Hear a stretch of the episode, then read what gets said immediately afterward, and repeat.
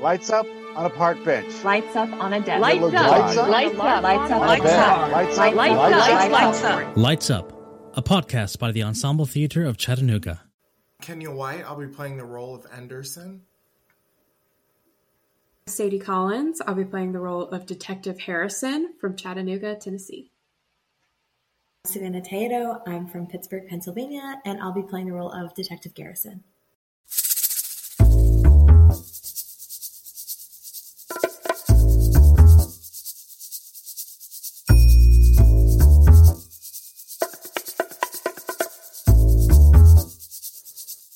Lights up on a suspect tied to a chair. Two detectives enter the room with documents.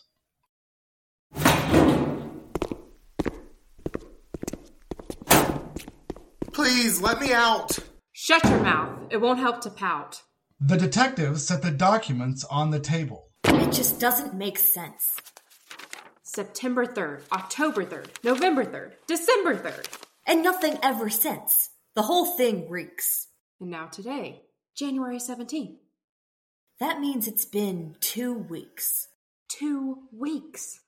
Two weeks and not even a squeak. Not even a peep. Not even a sound. You knew this was bound to catch up with you. It's true.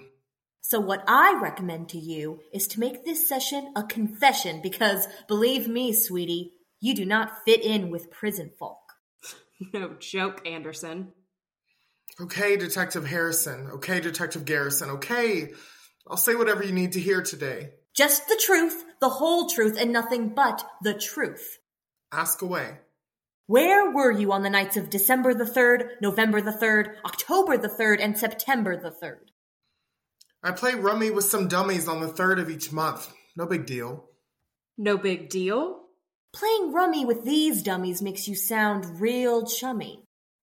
They're okay. Who are they? I I can't say. And why not? I'll be shot in a spot that I'd really rather not. We need to know. I said no. Okay, have it your way.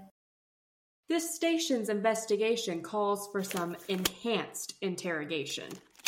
No, you wouldn't dare. Lives are on the line, and you'd rather sit there and not care about the danger out there? Out where? Keep playing games, rummy dummy. Harrison, give this jerk the works. Here comes some tough love called glove love. Detective Harrison approaches Anderson and puts the gloved hand in front of him. No contact, just close to his face. No, no, no, no, not my personal space. Get it out of my face. Stop playing! I'm staying in your bubble until you stop causing trouble. I can't do it. Garrison? Do it, Harrison. Woo! No! All right, all right, all right. I'll tell you everything. I knew that'd make you sing. Detective Harrison removes the glove. Next time the gloves are off. Now spill it. Tell it like it is. Who are your rummy buddies? Please don't repeat to anyone where you heard this from. But, but, and it's gonna sound real dumb, but one was named after the lobster in The Little Mermaid. Who was that? Ariel, Ursula? Sebastian. Right, Sebastian. Sorry for asking. And the other one? Yeah, you aren't done, son. You ever seen Punk'd? I loved that show. Well, then you should know. Was he named after the host? Yeah, so I know you know. Ashton. Ashton and Sebastian. I played rummy with Sebastian and Ashton. But why didn't you play on the 3rd of January? Well, you see, He's not going to tell us, is he? spare me. I'm not being contrary. I just need a second C because you're scary to me. Jeez. They take a flight, right, from out of state and stay here for the day before we play for the night. So when you say they would stay once they came from out of state, where would they reside before they fly to your estate? Oh. Do you know? You know. No, I'm asking if you know. No, no, I'm saying Juno. You know, the capital of. I know Juno. Heard it's got a lot of snow. I wouldn't know. I never go. These two, though, they dress like an Eskimo. Even here in Omaha. Oh my god, Eskimos in Omaha, huh? Uh huh. But about this night, Right. did they ever leave your sight? As a matter of fact, we cracked open a new card pack for Blackjack before they suddenly backed out. Thought they just hated Blackjack. Sounds whack.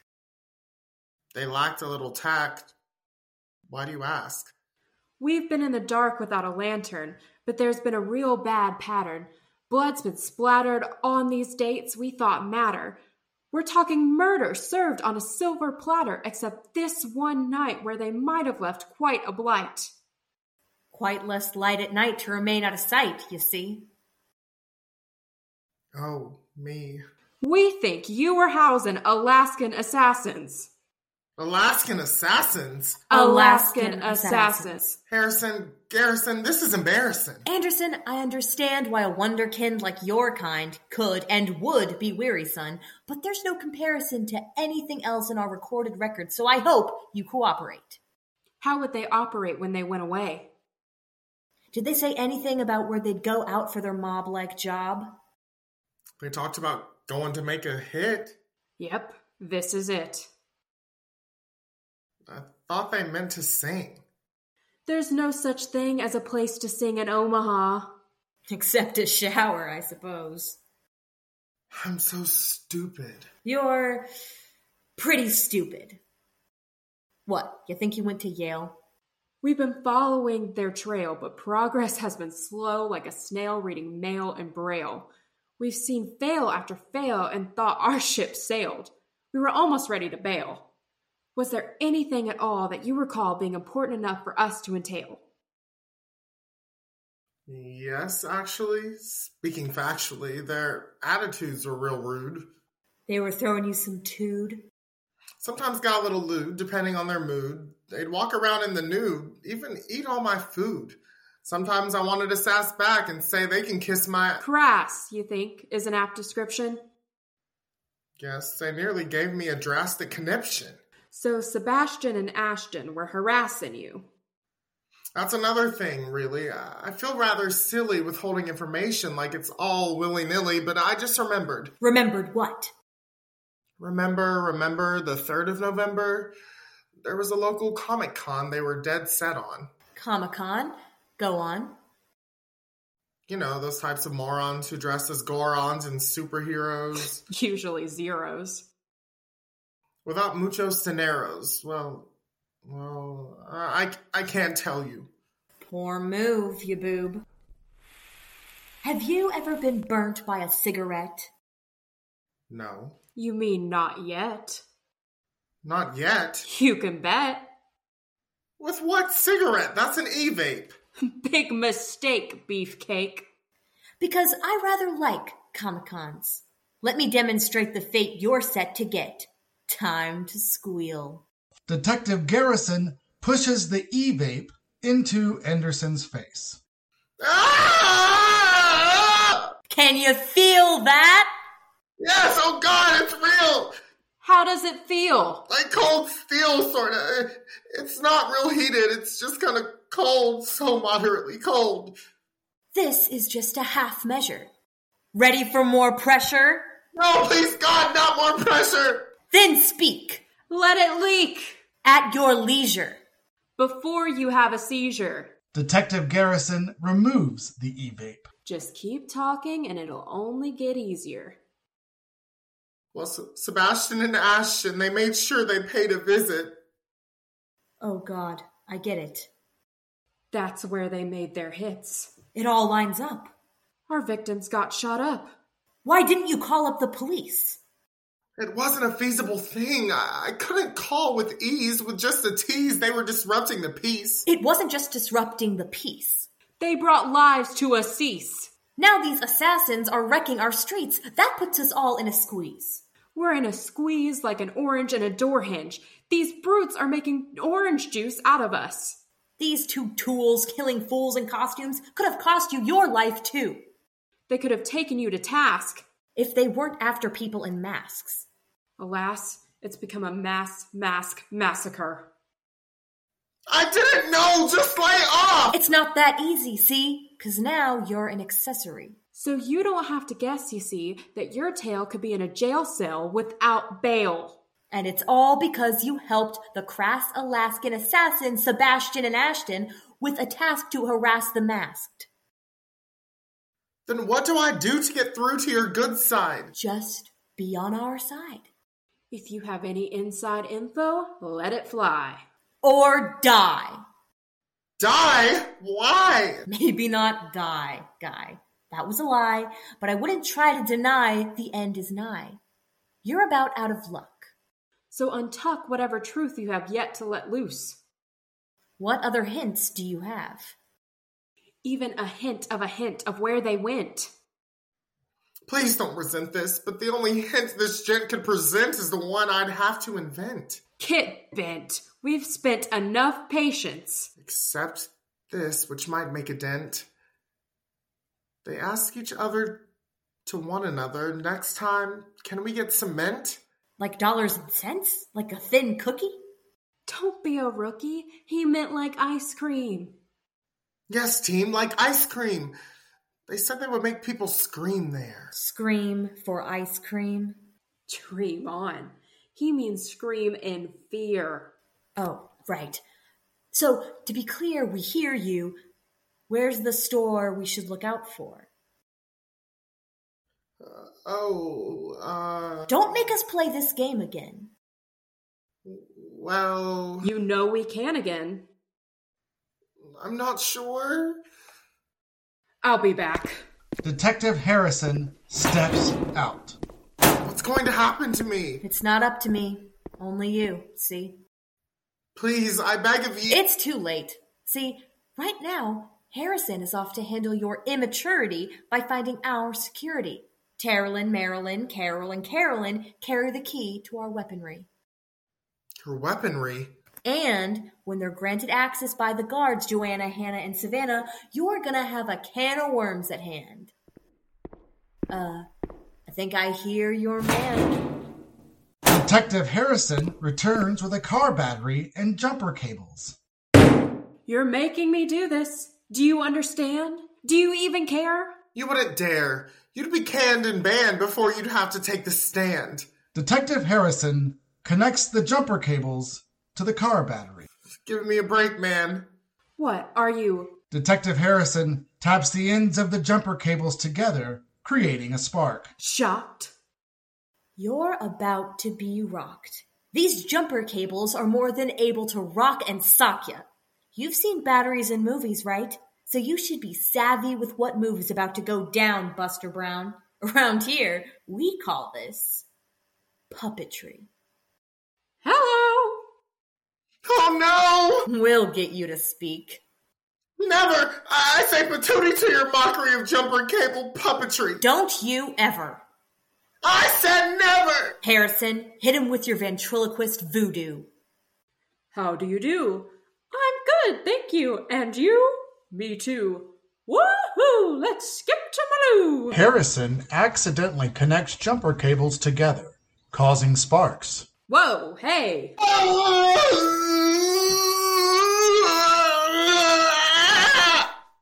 Wham wham, boo hoo. What you really gonna do?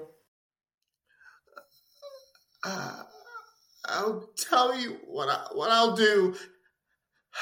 I'll tell you. Take it easy. I'll tell you already. That's your cue. Detective, that'll do.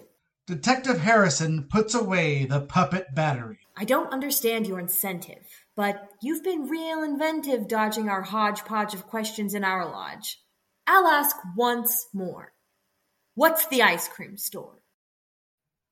The store with every flavor. Every flavor to savor? okay, not every flavor. Do us a favor and be our savior with some good info instead of this obtuse behavior.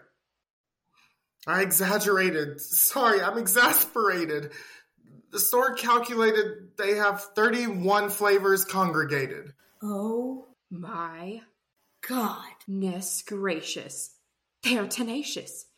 It's the biggest and most spacious place any of us have ate a plate of ice cream at to date. I ate that flavor of the month a while back, gave it a crack, and it made my lips smack. So we just want to be clear now. Correct us if we're wrong. Wow, because we've been talking so long. Just vow to help us along. Harrison, tell us how to sing this song. Sebastian and Ashton, the crass Alaskan assassins harassing masked Nebraskans, are asking for a nasty task in Baskin Robbins. Garrison, sir, do you concur with the words you heard? Yes, I also believe Sebastian and Ashton, the crass Alaskan assassins harassing masked Nebraskans, are asking for a nasty task in Baskin Robbins. Well, I wasn't entirely sure at first, but I think you're right. Sebastian and Ashton, the crass Alaskan assassins harassing masked Nebraskans, are asking for a nasty task in Baskin Robbins. Welp, I'm driving. Shotgun! Thank you, Anderson. Yeah, thanks, you dingus. Dingus Khan. Hey, funny little wordplay. The detectives leave. Oh, so now I can go? Hello? You didn't let me go, though, you know? Yo! No bueno! Anderson struggles with the ropes. Uh, oh, Anderson manages to break free. oh! Ho, ho, ho! YOLO! Lights fade.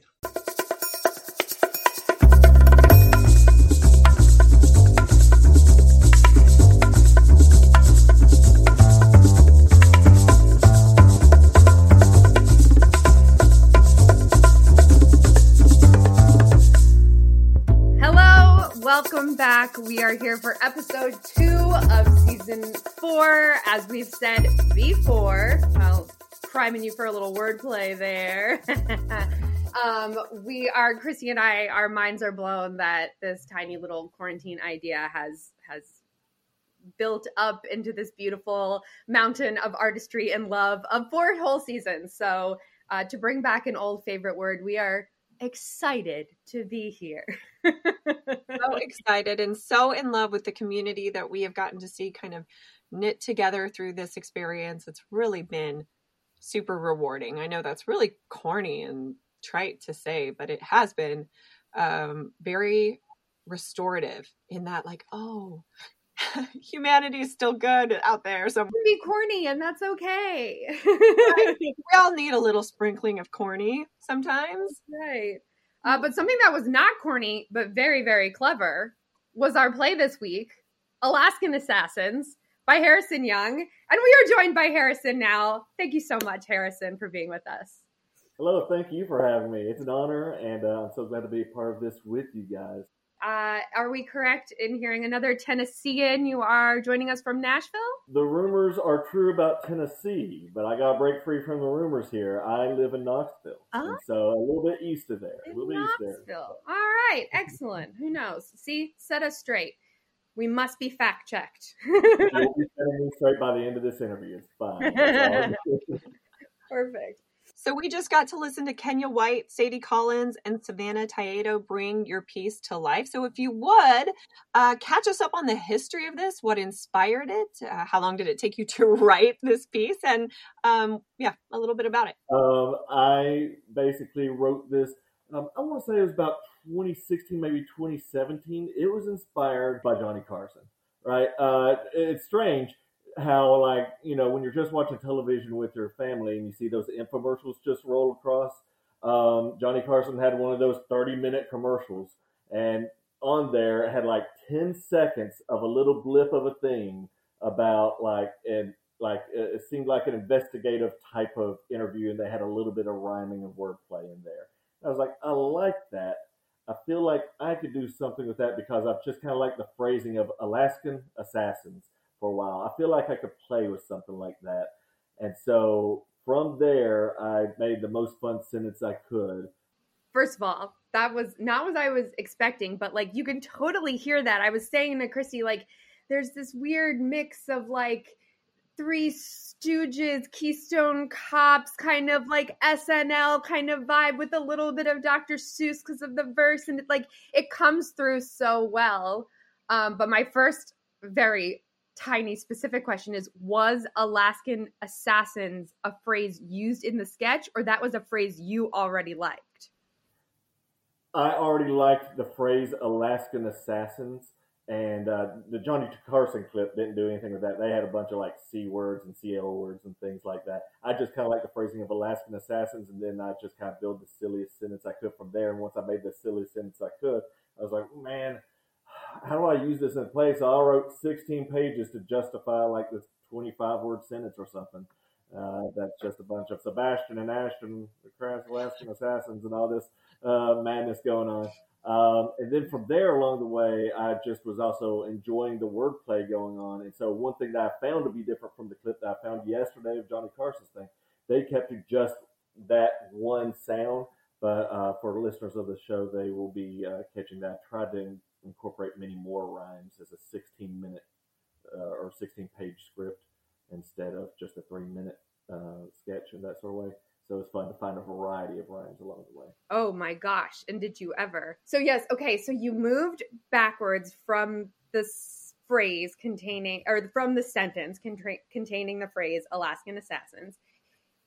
My question, my first question that came to mind was, um, how how many like edits did you go through? Was it like was this like a seven layer dip where you started with like the foundation of the beans and you were like i'm just gonna get the rhymes and then i'll add the puns. And then because you have like homonyms you have like i rhymes you have like when you read it you pick up on more things. So um was it constructed like that? Was it more of like a nacho where everything was layered in at once and I love a good food metaphor, clearly. You're but killing me with the food metaphor. Yeah, um, so much of the script was based around that one sentence, and so then whenever I'm making everything else, I was like, okay, I can have fun.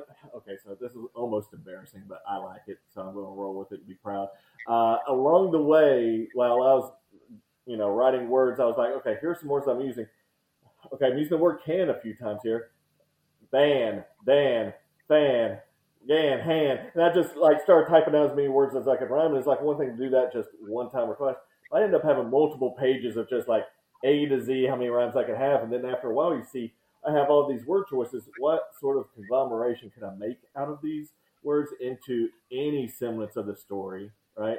Uh, and, and the story's light, but it's fun, right? And so it's a, you know, that, that was the journey that was largely leading me. It's like I found myself using a few words trying to get to that big long sentence.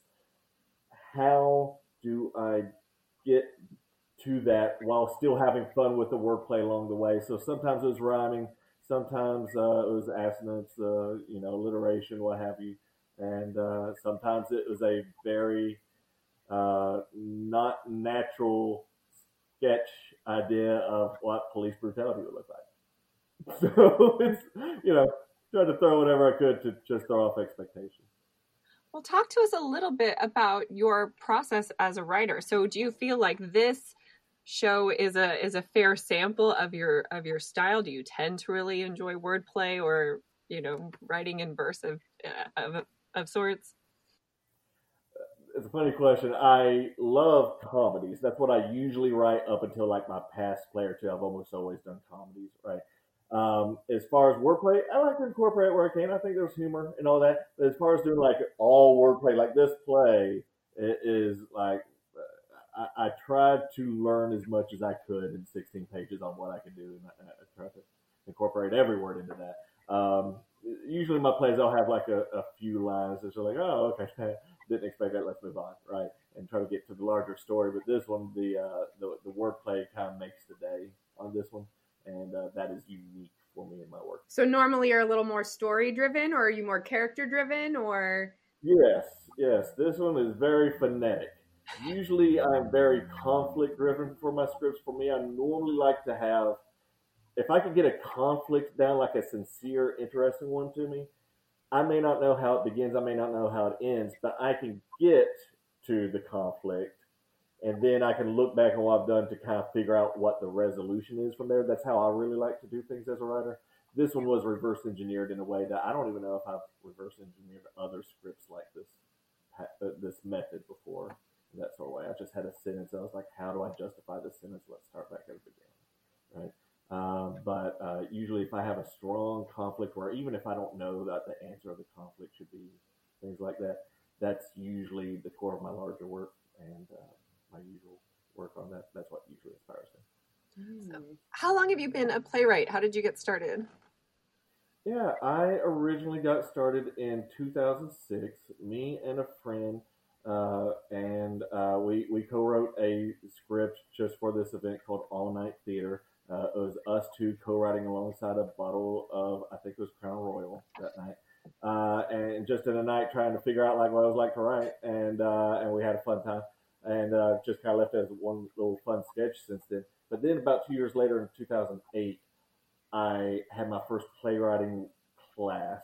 Um, I went to the University of Tennessee, Knoxville, and while I was there, they had a non-credit course that was like four weeks. That was led by Callie Meister, and uh, she believed in me from day one. That was really inspirational, and she guided me to be able to help me create my first standalone play in what I would call not just a silly sketch, but actually like have a fun story going on, right? and uh, be able to develop it by myself. And that was a, a, play called Online Fighting about two video gamers rekindling a feud. And uh, there was uh, three fights in that 10 minute scene that we did. It was about how to write 10 minute plays. And that later, um, two years later, three years later, led to me turning that into a two act play. Uh, and between the two of those versions and some high school productions, I know I've gotten that produced almost a dozen times. So uh, I've been real pleased with that, and that's kind of helped me set the momentum for me to be able to carry on my other work uh, from there as well. I just uh, it's I, I I got very lucky with my first script being um, as good to me as it was in that sort of way. And so, uh, and it's taken me years to be able to have another one like that. So for any writers that are listening, I just, you know, it sometimes has gaps in between finding that moment, keep fighting. Yeah, that's uh, yeah, you, you can't. What do they say? You know, lightning doesn't always strike twice. You can't expect mm-hmm. to, like, I, I when I take or teach yoga, it's always like you can't do this the same pose the same exact same way twice, and it's kind of mm-hmm. that's how art is as well. Um, but it sounds like it was really important to you to have this great teacher and mentor, which so many of our playwrights have mentioned over the course of the season is having someone who believes in them. And I think, you know, in a broader sense, right? That's what we're all looking for in life is someone to believe in us and validate and help support us. Um, so aside from that, from getting that support and doing some sketch writing, how did you get involved in theater itself had you only had you ever done any kind of performance you talk about you know wanting to have a good conflict had you ever done performance or design work of any sort um, in, in high school was whenever I began with it. I came from a small rural area called Celina, Tennessee. Um, if you've ever heard of it, it's probably because of its world's largest smallmouth bass. Um, you know, first and foremost, I was a video game player, but then also I was an athlete. And during this time, um, I, they never had video game classes, and they made me stop taking PE. And so I was like, oh, what am I going to do now? Uh, here is a theater class, and uh, I see some of my teammates are in it. Let's let's just go. Let's try it and um, I had a teacher, Miss Melissa White, uh, who is a, a, wonderful teacher, and uh, usually taught English, but found her ways to get involved with theater and different things. And she had given us different homework assignments, uh, and the first one that I really remember of mine from that class was they gave uh, she'd give me a monologue from um, The Jerk, Steve Martin's movie. And uh, and there's that monologue where he's like, I don't need any of this stuff except this lamp, and you know all, all this stuff, right? Uh, and so I learned that monologue, and then I just messed up her desk during the monologue, and, uh, and, she gave me a good grade, and uh, that has set off my theater career ever since. Thank you, Miss White, for not like punishing me with that. so it's uh, what an iconic monologue too. I know, mm-hmm. right? What like classic tropes? You have two amazing teachers. You're mm-hmm. an athlete turned performer and you've been given these like you've been inspired by classic comedy bits. You know steve martin johnny carson. This was like kind of destined for you harrison. I feel like you couldn't avoid it. Well we'll see how the rest of my life goes. But so far so good right? Trying to, trying to keep it going. Uh, and so you know i uh, I have tried to study a lot of the old legends. I, I could stand to study more of like uh, Johnny Carson, things like that. But like uh, comedy stand up, I, I just think has in recent years gotten much more attention like it's deserved, but hasn't always gotten the attention that it deserved. It would have some standout stars, but uh, for its field, it hasn't always been kind to all of the people practicing its art, and not everybody that deserves to make it has made it. So I, have spent a lot of years just kind of studying that in the earliest, and I've drifted a little bit away from that since then. I think some of my writing's kind of reflecting that, but I mean, comedy stand up has, has truly been a core of what what I studied to help me be a better writer. That there's just something about finding the essence of what works between a person with a microphone and the audience immediately right there. And of course, jokes in theater don't always translate into jokes in front of a microphone and vice versa. But there is something about the, the strength of word economy and uh, the ability of just really strong writing. I would 100% agree with that because um, I, I very much am a fan of, of stand up and I I had mentioned this. Christy and I always love to discuss the the plays before we do our interview, and I had mentioned to Christy um, in particular about Alaskan Assassins that some of the techniques that you used in in the play were very much from a comedy standpoint. Um, I do musical improv, but one of the things that I noticed you did was um, sometimes you uh, skirted around a word. You would allow the audience to know the word before the characters knew the word, which can. Um, it, I, said to Christy, it's it's the opposite of talking down to your audience, right? It's letting your audience in on the joke. And I think really great stand ups do that. And I think really the stand ups that I really admire are storytellers. They're not joke tellers, they're storytellers. And um, I saw some of that fine um, craftsmanship in Alaskan Assassins. And I know you said, you know, it was a big joke and, and you were working backwards, but there were certain like tried and true comedic techniques that were showing up in the, the play. Were you aware when you were writing it? Or is that, do you think, something that's just soaked into your being from being a, a student of comedy? Probably as a student of comedy in that sort of way, but it's hard to tell sometimes. Um, it's funny you mentioned the musical or the musical improv background. I, I, had an improv background as well when I lived in Brooklyn for three years. But yeah, as far as those structures and things like that, like I, I guess for me, I was kind of thinking of some of the tropes of like police investigations. Um, most of the time, they're not really accurately showcasing how police work. Right. And so I just kind of leaned hard on that. As like, yeah, I'm not trying to give you the idea that I know how it works, but also I show you that I have an idea of what the tropes are, and then I give you something different besides that. A lot of times the trope is like, oh, here's a slap and a backhand, or you know, burn you with a cigarette, or you want to take the jumper cables to you, all that outrageous stuff. And I was like, okay, that's already outrageous. Let's go further. And so that sort of thing, uh, I, I, think, guided me in that sort of way. Some of those familiar patterns of comedy in the past, uh, and uh, not trying to stay too close to the truth of how police officers actually work, you know, but also trying to play hard into what people comedically expect out of that two on one uh, power dynamic. What do you feel has been the hardest thing about getting your work out there or getting exposure? And that's a good question. I find that it's hard to just submit to every single theater out there like a shotgun approach. What I've had to try to focus on more specifically nowadays is to do more of a sniper approach. By the way, we need some better metaphors than guns. uh, how do I do this? Instead of having a splash attack uh, on uh, how to submit to theaters, I'm aiming more for a super soaker. No, that's a good. I was thinking like water balloons, but that's still kind water of water balloons. Yeah. So you mean instead of instead, of, instead of a buffet, you want a tasting menu? If we go back to that's food, it. right? That's it. That's it. I don't mean all the trays. Give me the toothpick and I will have that one bite. Yeah. And I will know. And a moose and a moose boosh of submissions. You had to say a moose boosh. yeah. um, but but I do think that's largely been more helpful for me trying to find the theaters that just impeccably has a perfect argument for me to get in there. Not that I get selected every time that I find it. Certainly not that case.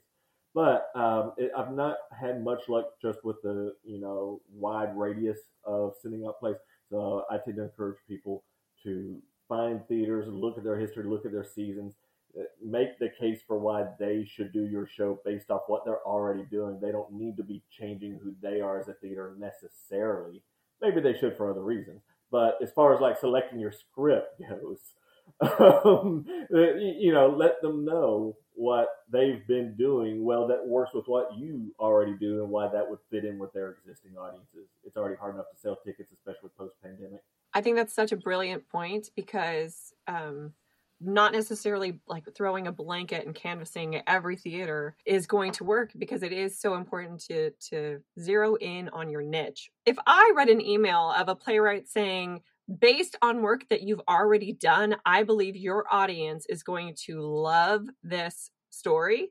I would be much more invested in reading it and digesting it from that perspective, being like, wow, they've done research. They, you know, they understand maybe our style and what we do all right let, let's check you out so that's a i feel like that's such a brilliant point of like honing in on your niche and lean into it i think that's great Thank you. Uh, I, I, would, share just an example to go along with that, talking about the play online fighting that I described earlier. Um, you know, I, have had, I've been fortunate with compliments with friends that were trying to share nice things to me. Thank, thank them for that, of course, and saying things like it's original. But what they didn't always know is that how broad theaters can be with their different flavors. So the example I'm trying to get to here is whenever I was in New York, uh, there was the Brick Theater, and whenever uh, that theater, uh, well, it's still around, it's still around. Um, they do a variety of different types of festivals, and one includes an annual video game themed festival.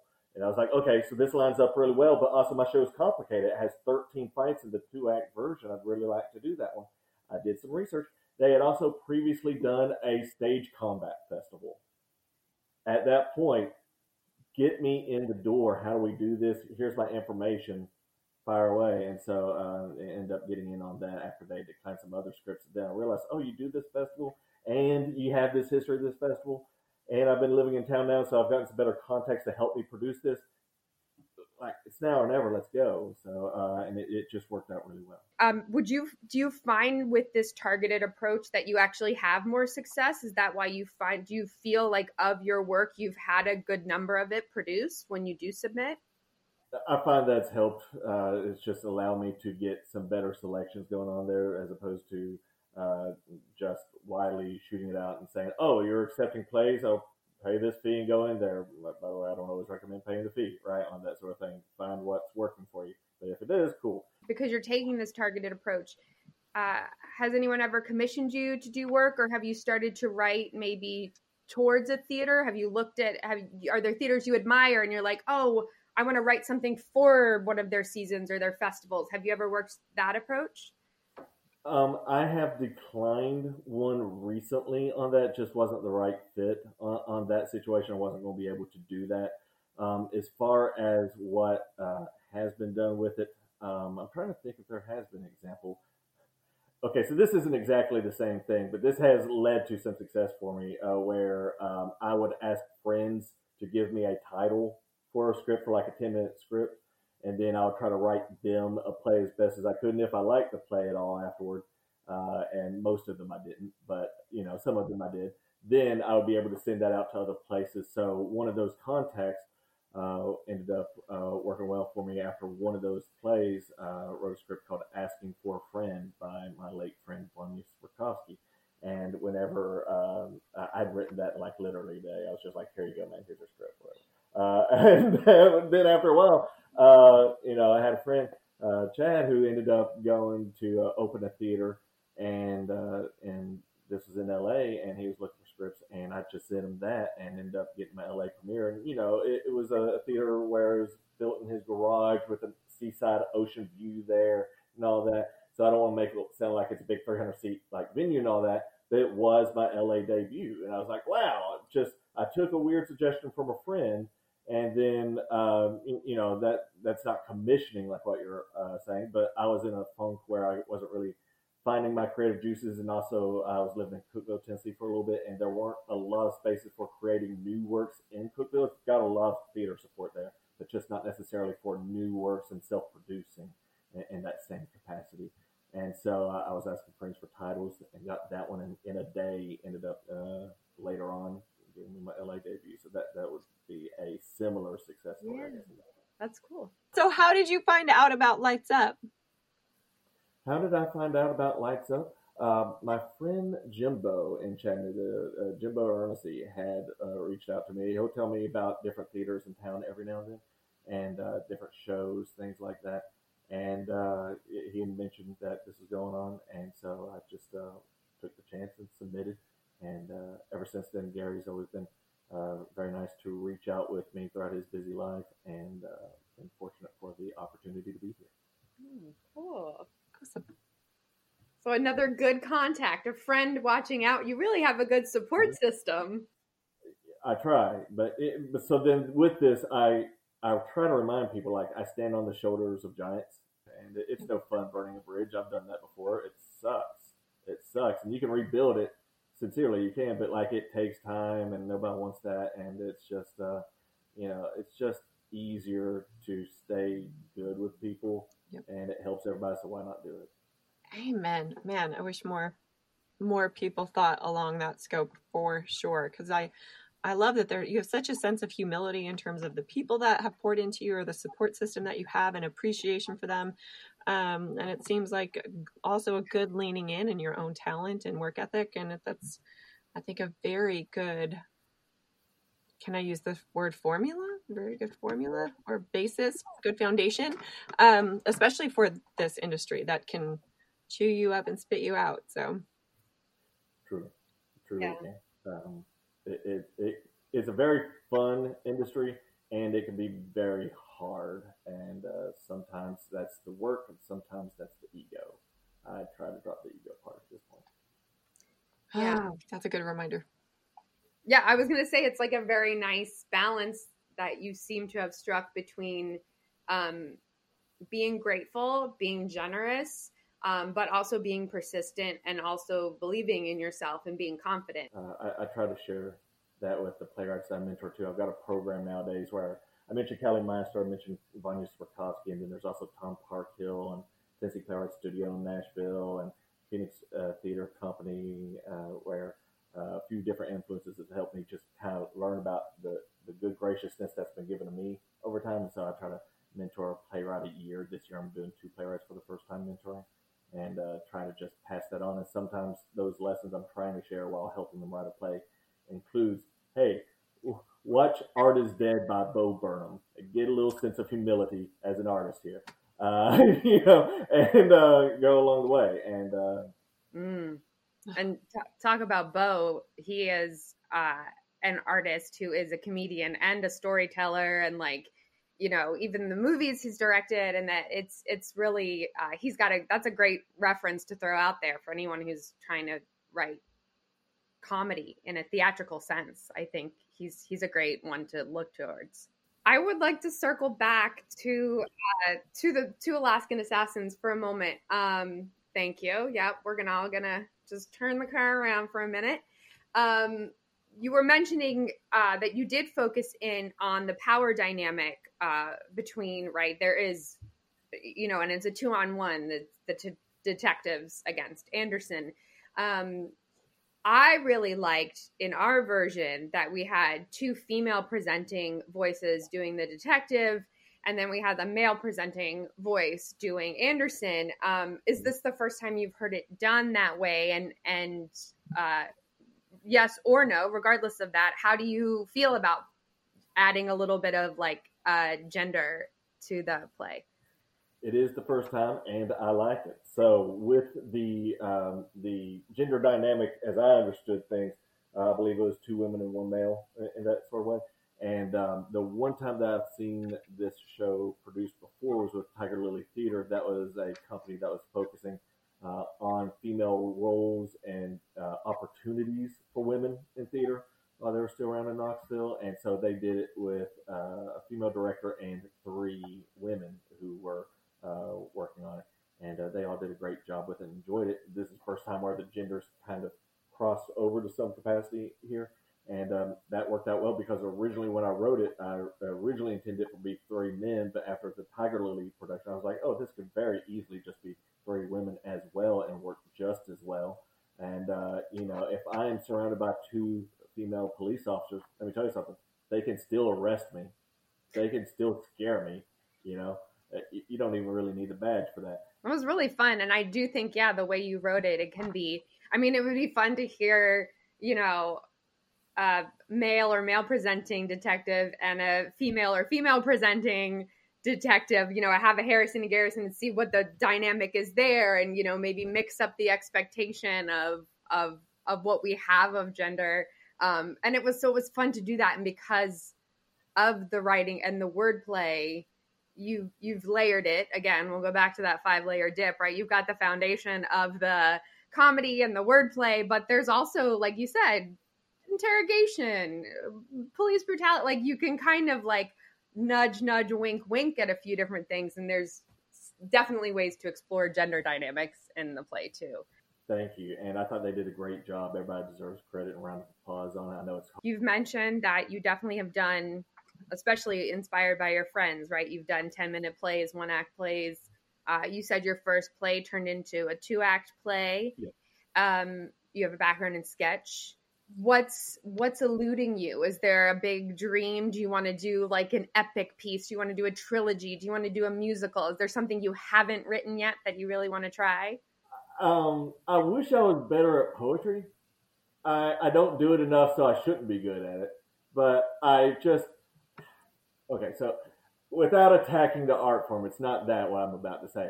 Like I've just grown up so much with poetry always having to rhyme and always being a certain structure. So when I see all this beautiful poetry that does not follow that, that has always eluded me on it.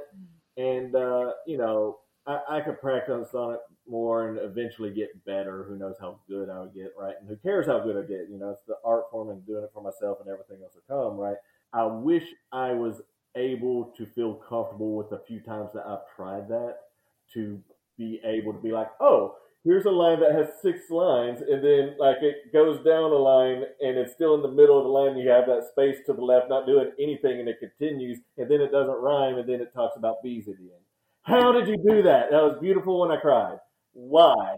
How did you do that? That really tickled me. Sorry, I'm still chuckling over here. about peas.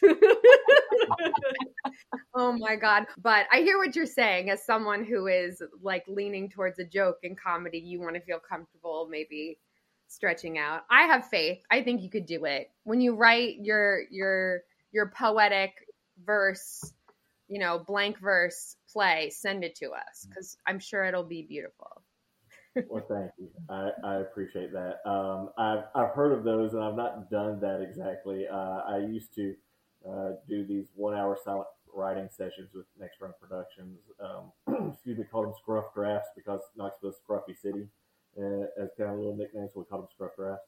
And um, I would try to write these broken sonnets in an hour. We have an hour silent writing. So basically, I like the sonnet structure, but also like, how do I get away from that? Okay, we'll do the A B A B and then make myself get away from that for a moment. And then we can go back to CDCD. Then make myself get away from that, and then we can finish like, okay, fine, you can have your sonnet and also get out of your shell. Well, as we said, not everyone is good at everything. So I think you're really, really lucky that you're so good at what you're good at. Because, man, it was, there's a lot of really fine. I was glad that I had a chance to read the play as well as listen to it because there's a lot of really great skill in in Alaskan Assassins. And to me, it was very obvious this was highly that took a lot of skill. It may have started from a joke, but mm-hmm. it was yeah. I feel like the thing, just most broadly, I can share for any writer that's listening today uh, about trying to find any element of skill in there is to repeatedly read the script out loud to yourself because for me, I really like the flow that I've got going on for the majority of the script and things like that. The wordplay's fun, but the flow and how to get that feel right and things like that. I feel like if you just repeatedly read it out loud to yourself when you're going to iron out whatever typos and things, and you're going to be more intentional about whatever you have in there, uh, but also you're really going to be testing yourself on how sincerely that entertains you. And I don't want to give the impression that I'm just like, oh, when I'm reading my own stuff over and over, right? It's true, but I don't want to give that impression. But beyond that, uh, it, it, really just makes you face like, what am I creating here? Is this the best effort I'm giving? And once you just cannot stand to do it anymore, both in your own exhaustion of doing it and also um, whenever you just can't think of how to do it any better than what you've done it there. Um, I, I, just think that would help any artist, and, and that's something that I think playwrights are doing sometimes, but I'm not always hearing that a lot from the playwrights that I speak with. So that's one of the things I encourage most. You know, you don't need a class to do that. Just mm. wear yourself out rereading it. Read it out loud. See how it sounds even to your own ears, even if you hate your voice.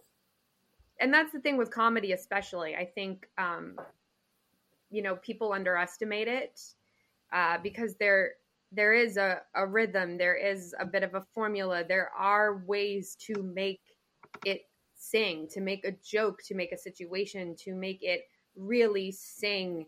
And I think that's actually why people who understand music are really good at comedy too, because there is an mm. undercurrent of a, a rhythm and, and such there. And so, yeah, it, I just, yeah, I think that's brilliant. A brilliant piece of advice for anyone, but I can see where it's especially useful with someone who writes a lot of comedy.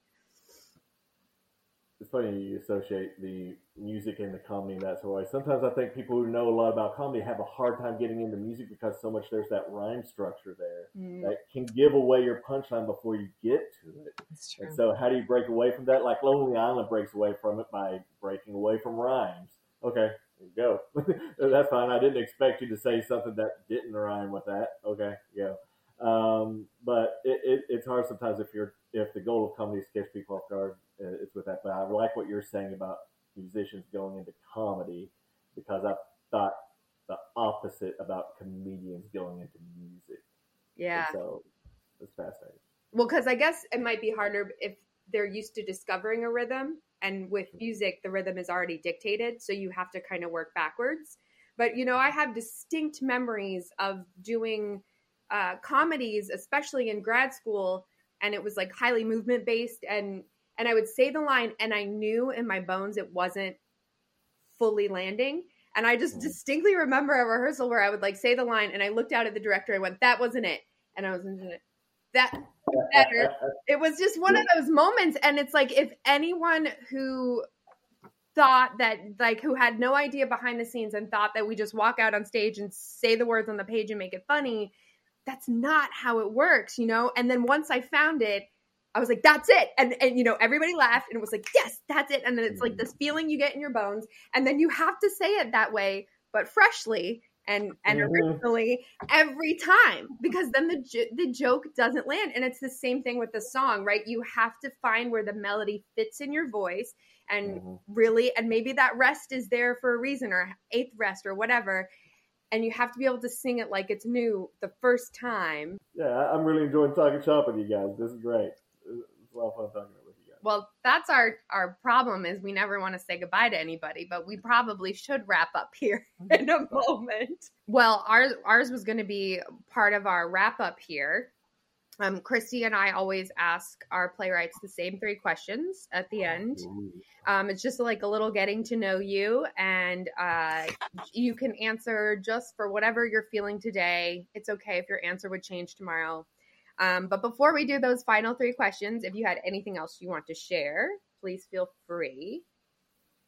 Um, I'm honored to be here. You know, I mentioned that at the beginning, but bears repeating. Uh, I'm really excited for this to be my first introduction to the company, and uh, you know, I'm looking forward to seeing not just this script, but also the other selections that were done this year. Um, you know, everybody's been nothing short of kind and professional, and uh, you know, comfortable to speak with, and I'm just looking forward to continue great work from here. So, thank you. Thank you. And we also wanted to give you a moment. We always give the playwrights a moment to um, plug themselves, as we talked about, an important part of the the juggle here. So, any social media handles you want to share, um, if you are on New Play Exchange website, anything you want to get out there, you can say right now, nice and loud and clear. We'll post links as well in the um, episode notes, but you we, we kind of give you the the stage here. Thank you so much. I do have a Next Rung Productions Facebook page. That's my main one on that. Also, we just added a new Instagram page for the first time because yes, I am behind on the times.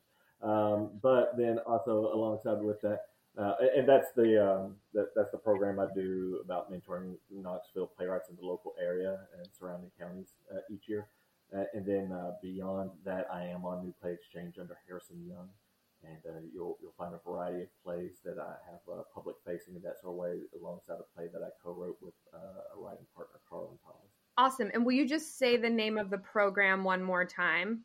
Yes, Next Rung Productions, like climbing a ladder, always climbing higher. Awesome. Cool. Thank you.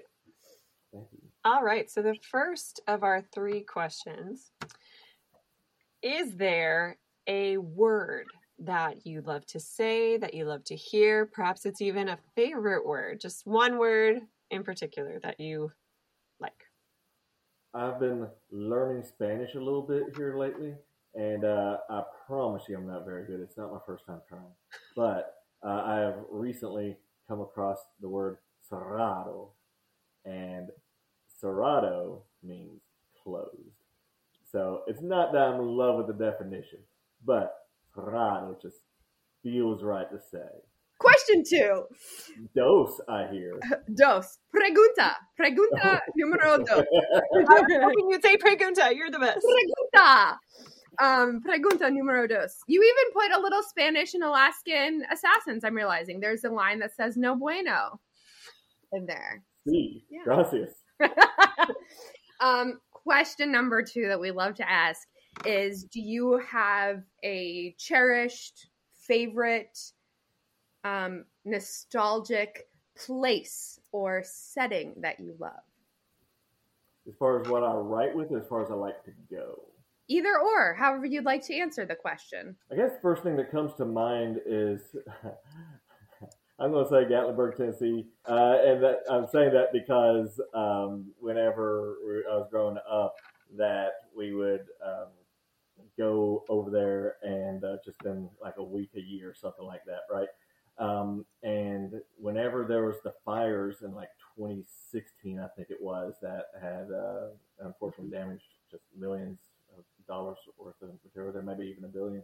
Um, that, that, really pulled at my heartstrings in a way that I didn't know that I felt at that time. So I did some, uh, I won't call it fundraising. We did like a collectathon type deal, asking people to donate some things, and and then end up bringing it up to Knoxville. That was the closest place I knew that was then taking the rest of it up to um, to Gatlinburg from there. And so uh, I, I guess that was one of the moments I realized, oh man, that's a place that I didn't really think of. Like I don't want to lose the place where I played racquetball growing up once a year, or where I swam in a pool, or you know, uh, ate food that was more expensive than I realized at my young age, things like that, right? To me, are the Ted Lasso of playwriting.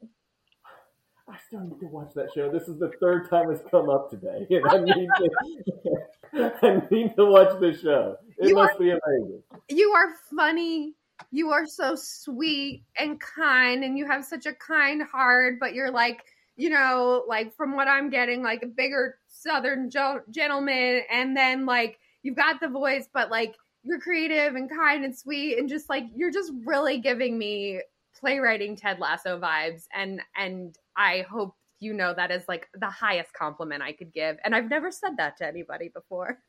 Oh my gosh. Oh my gosh. Well i won't tell ted lasso.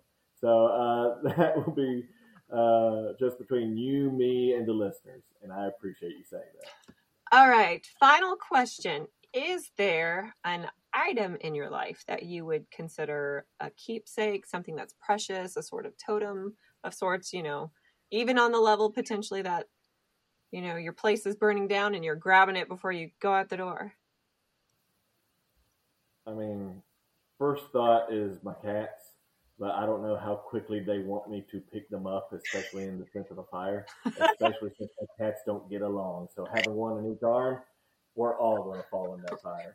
So um, I believe you're trying to get to items more than pets in that sort of way. So let me try to answer that. Um, This is the most Ted Lasso answer I've ever heard. Like if Brian and Tommy got along better, then it'll be an easier answer for me. But no, I, I'm gonna be, you know, fire firefighters are gonna come along and be like, "Oh, I'm sorry, this man died. It wasn't from fire. He had just had gashes on both sides of his ribs." I don't need that. items. I would say items. Um, there was a little trophy that I had growing up. Um, uh, in sixth grade, I had won the uh, Junior Pro League, uh, one championship and two MVP that year. And, and like, it's one thing to be a trophy, but oh, Harrison cared that much about sports. I don't anymore. I don't know who's on any of the basketball teams anymore. Right? But I'm saying that to say because my dad was a hometown legend of basketball growing up, and because I was playing basketball first as my sports, uh, junior pro was fourth or sixth grade league, and um, fourth grade we were zero and ten, and then fifth grade we were zero and ten, and then sixth grade we ended up I, I think we were like seven and three, and then ended up going undefeated in the double elimination tournament. Yeah, I remember that much and uh, and it stuck with me not only just to see the change of like what hard work and time and dedication you get to it, but the most important thing about that to me is that I did that with my dad. He is. You are the Ted Lasso of playwrights. You're the Ted Lasso of Lights Up. Oh my god. I'm I'm in love with you, Harrison. I like this is so lovely. Thank you. Humanities Tennessee is pleased to announce that the Ensemble Theater of Chattanooga and the Lights Up podcast are grant recipients to the Sustaining the Humanities through the American Rescue Plan grant program. A program made possible by the National Endowment for the Humanities as part of the $1.9 trillion American Rescue Plan Act of 2021, approved by the U.S. Congress and signed into law on March 11. Because of this program, Humanities Tennessee is able to provide $941,454 to 91 organizations throughout the state. The purpose of SHARP grants is to support jobs in the humanities, keep humanities organizations open, and assist the field in its response to and recovery from the needs created or exacerbated by the COVID 19 pandemic. These grants may focus on humanities projects or leveraging operational support stemming from the devastating impact of the coronavirus pandemic. They may also help organizations plan for the future and begin the long process of response and recovery to the Lights Up podcast would like to thank Humanities Tennessee and the National Endowment for the Humanities for this amazing opportunity. Lights Up is a podcast produced by the Ensemble Theater of Chattanooga, a 501c3 nonprofit independent theater company located in southeast Tennessee. Lights Up is hosted by Christy Gallo and Dana Colagiovanni. Sound by Eric Red Wyatt. No part of this podcast may be reproduced, copied, or presented without the express written consent of the Ensemble Theater of Chattanooga. The plays presented on this podcast are protected by all national and international copyright laws. If you are interested in producing any of the plays featured on Lights Up, contact us and we will get you in touch with the playwright.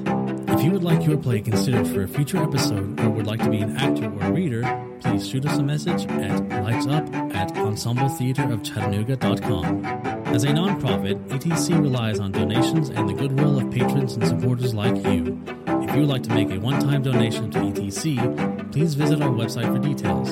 You can also support us by giving us a like and rating this podcast.